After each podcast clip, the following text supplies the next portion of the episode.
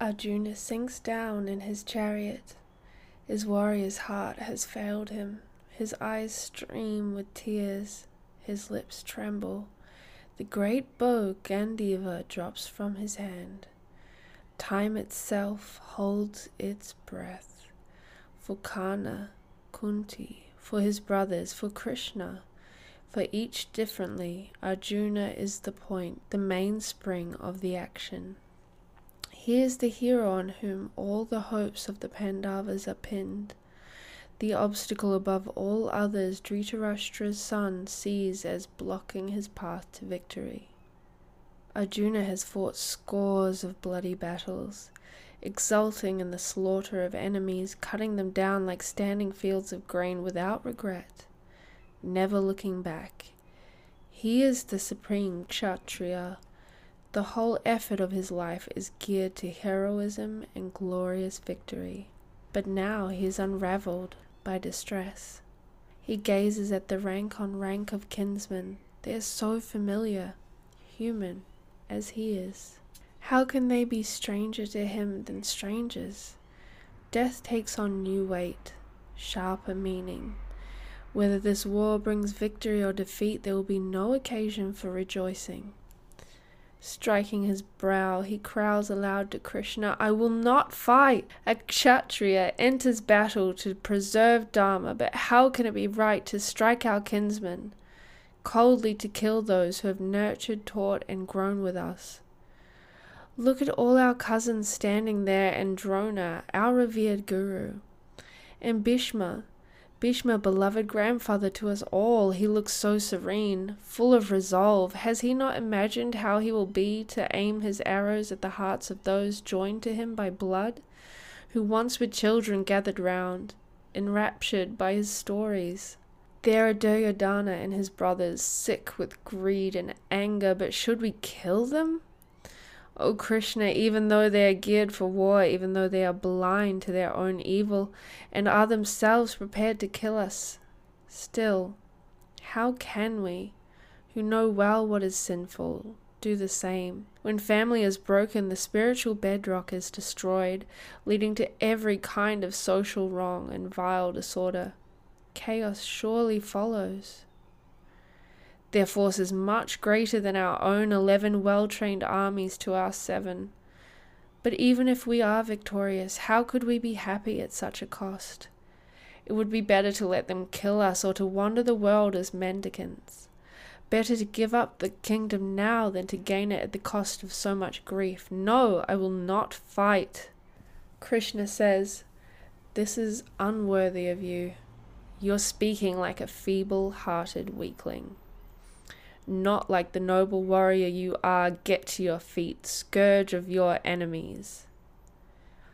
But how can I take aim against my elders who deserve from me my love and reverence? I sense already the familiar heft of Gandiva, flexing to unleash death on those I should be protecting. How can I cut them down as though they were rank weeds? Tell me how, Krishna. My thoughts are scattered, my mind is seething like a nest of hornets. You are my guide, my greatest, wisest friend. Help me to understand where my duty lies. Krishna smiles as at a foolish child. Son of Kunti, your doubts sound honorable, but they spring from deep misunderstanding. You speak as if this life were all there is, but it is just one brief embodiment of the indestructible eternal soul. Bodies are born, they flourish, age, and die.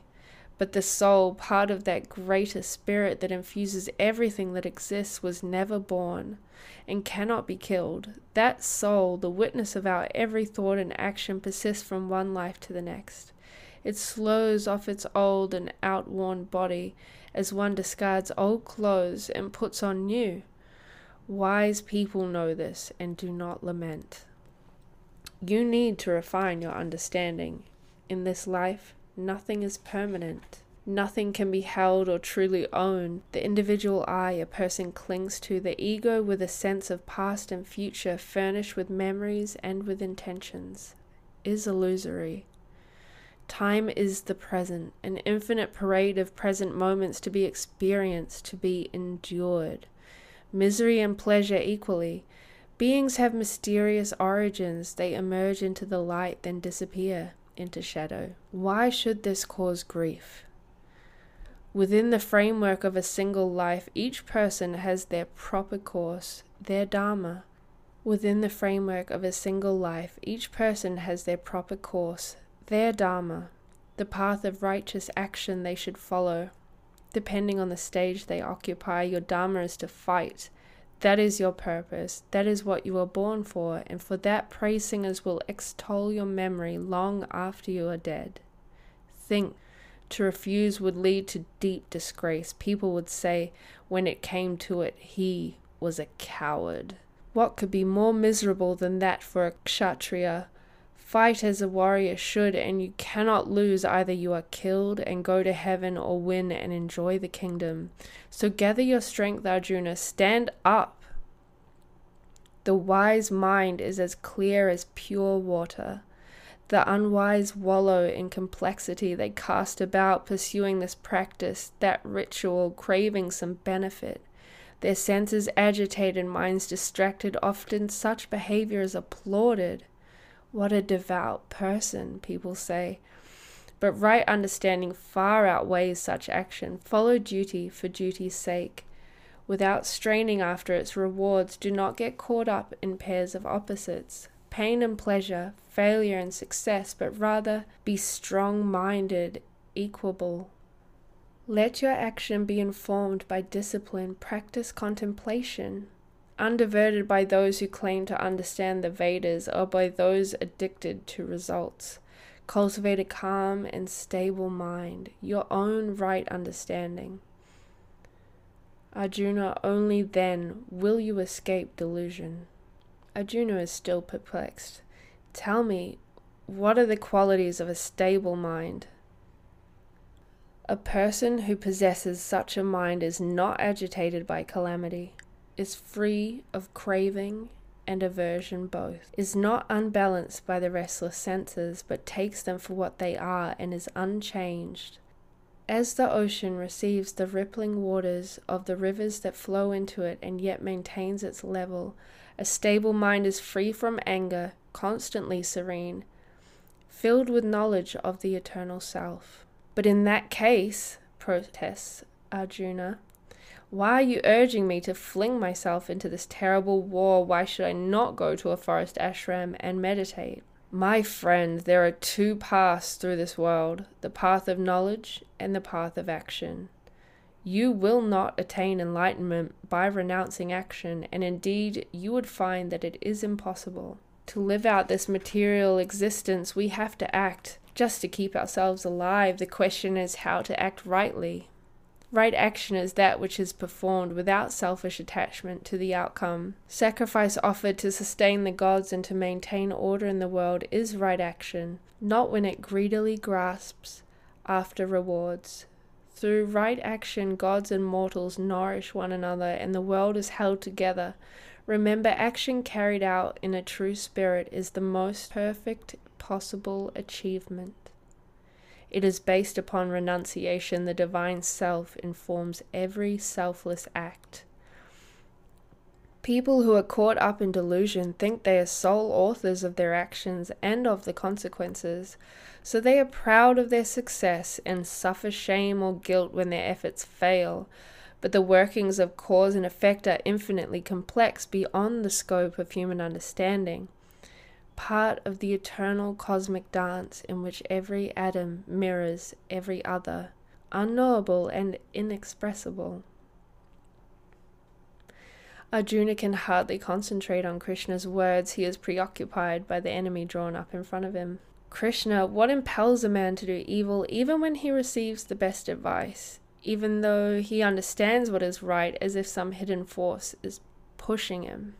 It is desire and anger, these attachments that cast a screen of smoke over the world. Desire is the root giving rise to anger. These are the age old enemies of wisdom. The clamorous senses must be grappled with, the mind must be brought under one's control. Beyond the workings of the mind is wisdom, grounded in awareness of the infinite. This is my yoga. the eternal way I have taught since the human race began. Arjuna is surprised and mystified. But Krishna, I knew when you were born. What do you mean since the human race? I have passed through many lives, as you have, but I remember them, and you do not. I am the changeless and eternal self sufficient, never born, never dying. Yet I take on a material form whenever the world is in need of me, to protect the good and destroy evil. I have no personal need to act, and yet I act to set the world the right example, a bulwark against ruin and anarchy. The spirit, the ultimate reality that pervades the cosmos, is impersonal. You should know I am its embodiment. Act and dedicate your actions to me. Those who truly devote themselves to me in whatever way will be released from the relentless wheel of birth and death. You need to understand what is action and what is non action. It is not obvious. Action can reside in non action, and non action can underlie action. Everything depends on the state of mind. If a person is bound up, attached to the outcome of their action, then that action's consequences, like a burr, will stick to them through this life and beyond, determining the nature of their rebirth. That is the unshakable law of karma. But those who do not grasp after results, who treat success and failure as the same, are always satisfied. Although they act, they are really doing nothing, like a boatman rowing with the current at his ease. Their actions do not stick to them because they are free of yearning for results. In acting this way, they are engaged in one variety of sacrifice, offering up their actions with simplicity, relinquishing all doubt and ignorance. Krishna, says Arjuna, I hear you praising action and the relinquishment of acts. I'm confused. Which of these is better? Both of these can lead to liberation. Right action is the better course, and yet essentially they are not alternatives. Through either one carried out sincerely, one can attain the benefits of both. Indifferent to the fruits that follow action, those whose actions spring from the right spirit are renouncers since they have relinquished attachment to everything impermanent, seeing that these things bring no real delight. Such rare people see the eternal self everywhere, see themselves in all creatures and all creatures in themselves, for Brahman is one and the same in everything. They radiate joy, exude peace and love, knowing me as their true companion, understanding this is everything, and spiritual discipline yoga is the key. I shall tell you what yoga is. Yoga is austere but temperate. It is not for the glutton, Arjuna, but neither does it mean self starvation. It is not for one who lies in bed till noon, nor does it require sleep deprivation. The disciplined mind is calm, as unswerving as a lighted candle in a sheltered place not identified with suffering, it is not shaken even by great sorrow. That is what yoga means yoking oneself to true understanding, equanimity that faces pain and pleasure evenly. That unswerving calm you speak of, Krishna, seems to me impossible to attain, since the mind is obstinate and fickle, scattered by impulses as leaves by the wind. Without a doubt, the mind is most unruly. Yet, by patient practice, by constant effort, it can be reined under one's control. But what happens to one who tries sincerely to follow the path of discipline yet fails? When they die, is all their effort lost, disintegrating like a tattered cloud? No, Arjuna. No one is destroyed who struggles to do good. They are reborn, sustained by their efforts in previous lives, into a family which will support their further progress on the path to freedom. Sanjaya continues to repeat Krishna's profound teaching. Krishna says, Now I shall tell you how, by practicing discipline, counting me as your refuge, you shall know me fully, without reserve. For all that exists is suspended on me like jewels on a necklace. I am everywhere. I am the essence of everything that is. The cosmos is sustained by my energy. I am the deathless radiance of the sun, the heat of fire, the soft gleam of the moon. I am the taste in water, son of Kunti. I am Om, the sacred syllable. I am the roar of the wind, the manhood of men. I am the pure fragrance of the earth. I am the life in all life that exists. I am the discipline in holy men. I am the eternal seed in all creatures. I am the intelligent in the intelligent. I am the brilliance in the brilliant. I am the strength of the strong, devoid of passion. I am the desire which is not self seeking. All states of being are from me alone, facets of my all creative nature. The world is caught up by appearances, dazzled by their infinite variety, snared by illusion, endlessly distracted, and one does not recognize me. The eternal principle that connects the humblest flower to the grandeur of the constellations. It is hard to penetrate appearance, only those who seek me pass beyond it. Evildoers do not turn to me, but those in distress, those who long for knowledge, for the purposeful, and those who pursue wisdom, all these seek me out and share in me. The afflicted world, bewildered by craving, is blind to me, who am unborn, eternal. But there are a few liberated souls who know me and devote themselves to me. Beings are born into delusion, vision skewed by hatred and self centered desire, but those who strive through me for liberation, even as they draw their final breath, know me as Brahman, the Absolute at last. Arjuna says, Please explain these matters. Say more about action, about Brahman. Tell me what is the true nature of beings? How, at the point of death, can one know you? Brahman is the ultimate reality, the indestructible, unchanging self. It is the inherent nature of every being, neither existent nor non existent. It supports all, it seems to have all senses, yet is free of the senses, unattached.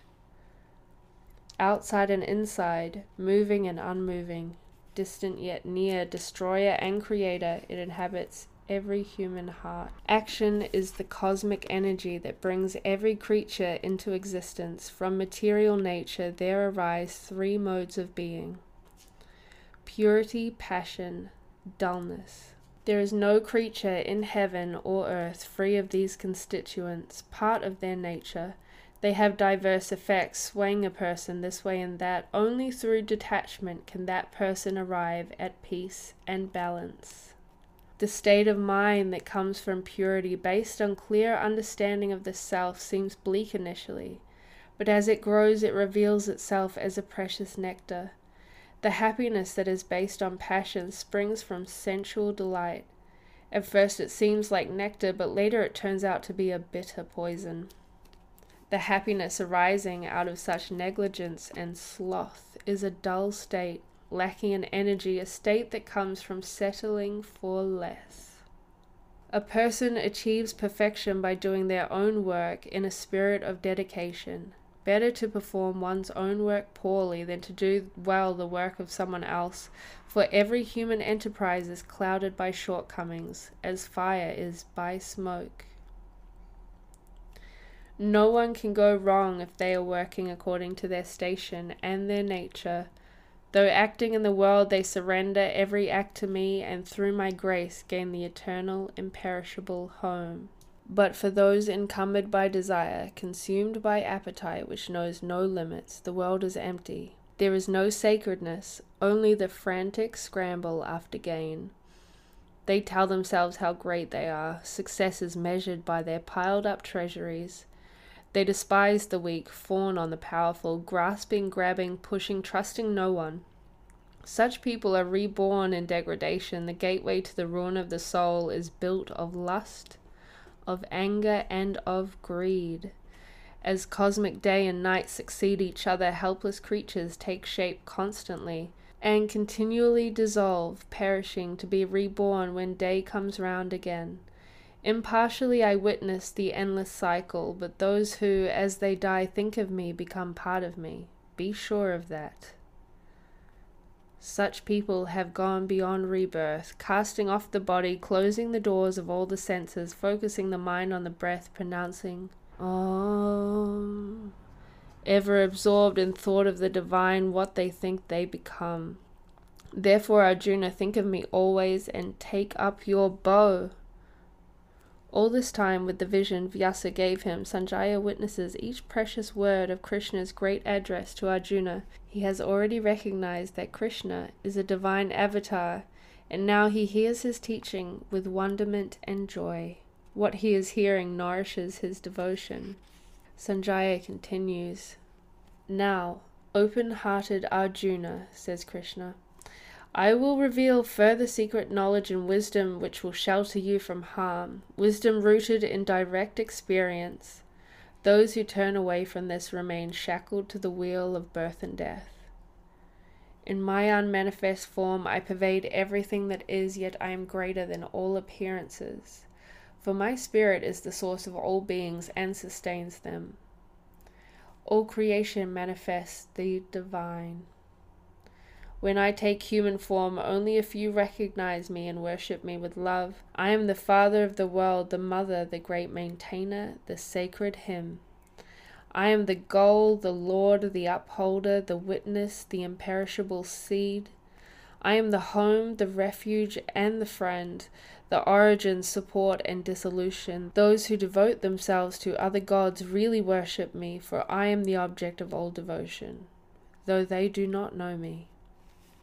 I am disinterested towards all. I feel no partiality, no aversion. But those who truly devote themselves to me are in me, and I am with them always. Offer to me everything you do the food you eat, the help you give a stranger, your daily routine, even your suffering.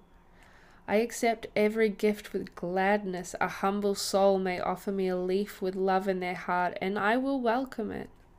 Whoever depends on me, however low, however ignorant, without distinction of race or gender or community, shall attain freedom. How much more then should Brahmins and the highborn come to me? Devote yourself to me with discipline, and you will rest in me, your final goal. All virtuous qualities have their roots in me, springing from the one transcendent reality understanding, knowledge, freedom from confusion, patience, truth, self control, calmness, fearlessness, non-violence, fairness, generosity. All estates that come from me alone. Those who know this are unshakable in their disciplined devotion.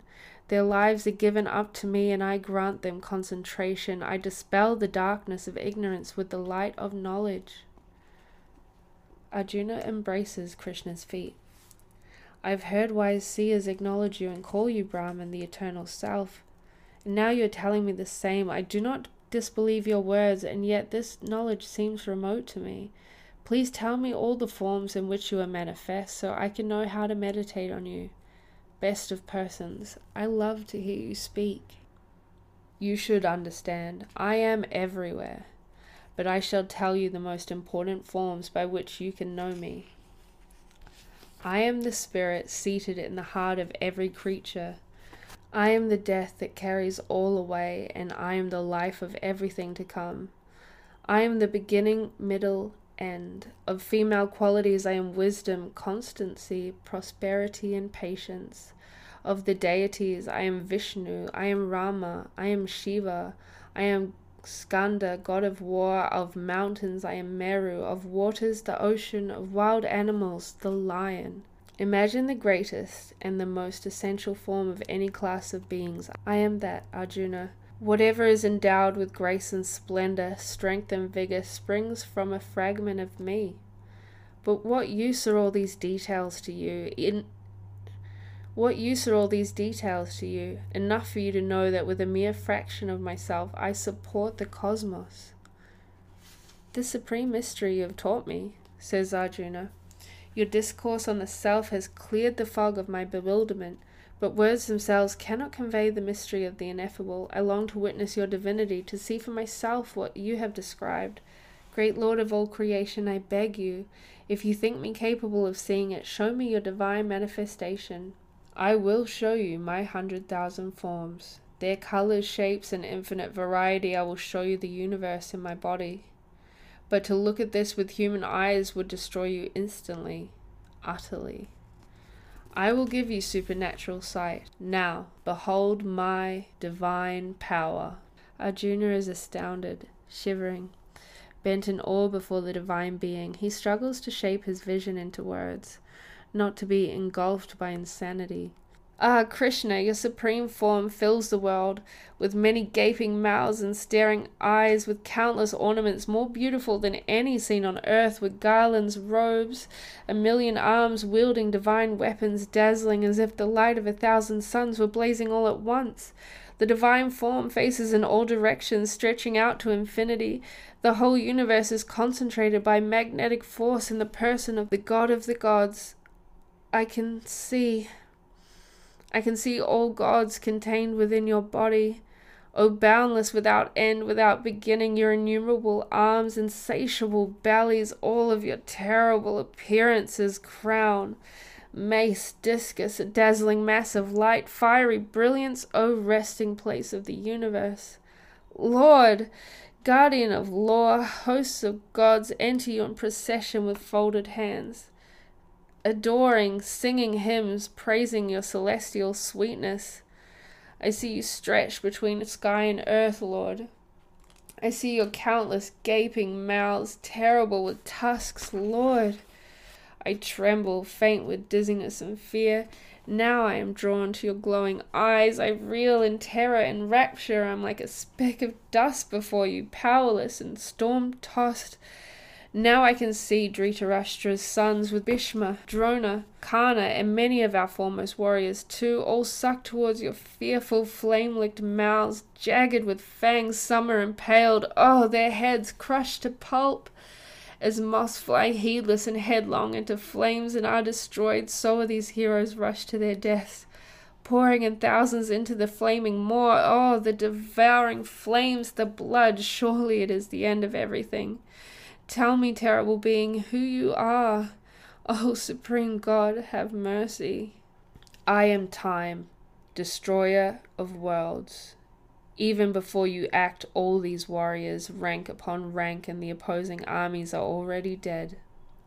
I have destroyed them from the perspective of eternal time, the everlasting present. Those men you see lined up, eager for battle, full of the vigor of their youth and strength, are dead already. The bodies which have known cold and heat, pleasure and suffering, already carry death and decomposition in their bones. The Pandavas will be victorious. Now rise up, hero. Be my instrument. Arjuna's limbs tremble in fear. He cries, Praise, a thousand times praise to you. You are all gods. The wind, the god of death, Agni, the fire, Varuna, the sea god, mighty and imperishable, Vishnu, unceasing homage to you, supreme being. Forgive me for the times I treated you as my old friend and my dear companion and spoke rashly, casually perhaps. I knew no better. I was ignorant. Forgive me, Lord. As a father would his son, as devoted friends forgive each other, or a lover her beloved. I rejoice that I have seen what was never seen before, but my heart quakes with terror. I beg you, return to your familiar form. What I have just shown you, says Krishna, his human self again, could not be shown even to the most extreme renouncer. Due to the love between us, you have seen it. Have no more fear. Now I am the friend you know. Arjuna breathes more freely. Now I see you in your beloved, gentle, human shape. My heart is beating steadily again. Thinking of me, Arjuna, you will transcend all obstacles if, out of egotism, you think, I will not fight. It will be pointless. Your nature will impel you. You will do precisely what you are trying to avoid, my dear friend. At the heart of all beings, the Lord stands still, moving them with his power. Turn to Him with all your soul and know peace. This is the mystery of mysteries that I have taught you. Consider it an act. I am the love that fills the universe, and you are my beloved Arjuna. My final word is this fix your mind on me, worship me with sincere and devoted love, dedicate your acts to me. I promise that I shall release you from all evils. You must never repeat the sacred teaching to an audience unworthy of it, but whoever shares the supreme secret with the deserving shall be rewarded. People who learn this dialogue of ours and study it with faith and worship me will attain the blessed worlds of the righteous. Arjuna, have you listened to my words? And have your ignorant doubts been dispelled? Arjuna stands, Gandiva in hand. Krishna they have. I have regained myself, so your grace I stand. My confusion is gone. I shall do my duty as you have shown me.